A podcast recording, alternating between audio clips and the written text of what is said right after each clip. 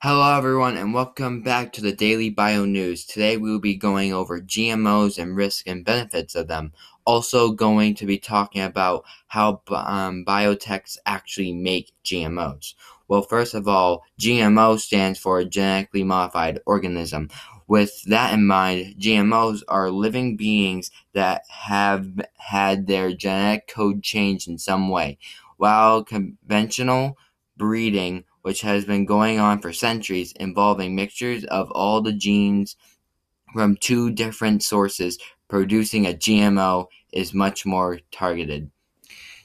The way they make GMOs is that their selected genetic material is then inserted into seeds or newly fertilized eggs, and some of the resulting plants or animals will grow with the new genes and the new characteristics.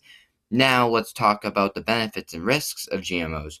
Some benefits of GMOs are more nutrition, nutritious food, tastier food, disease and drought resistant plants that require fewer environmental resources such as water and fertilizer, less use of pesticides. Now, some risks of cloning are toxicity, general um, gen- genetically engineered foods are inherently unstable, allergic reactions, antibiotic resistance, immunosuppression,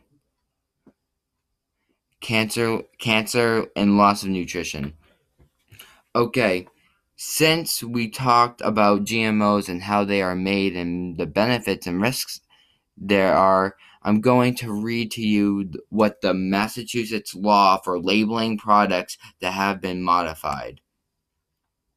The law requires labeling only the bioengineered foods intended for humans consumption that contain more than 5% GMOs ingredient, ingredients.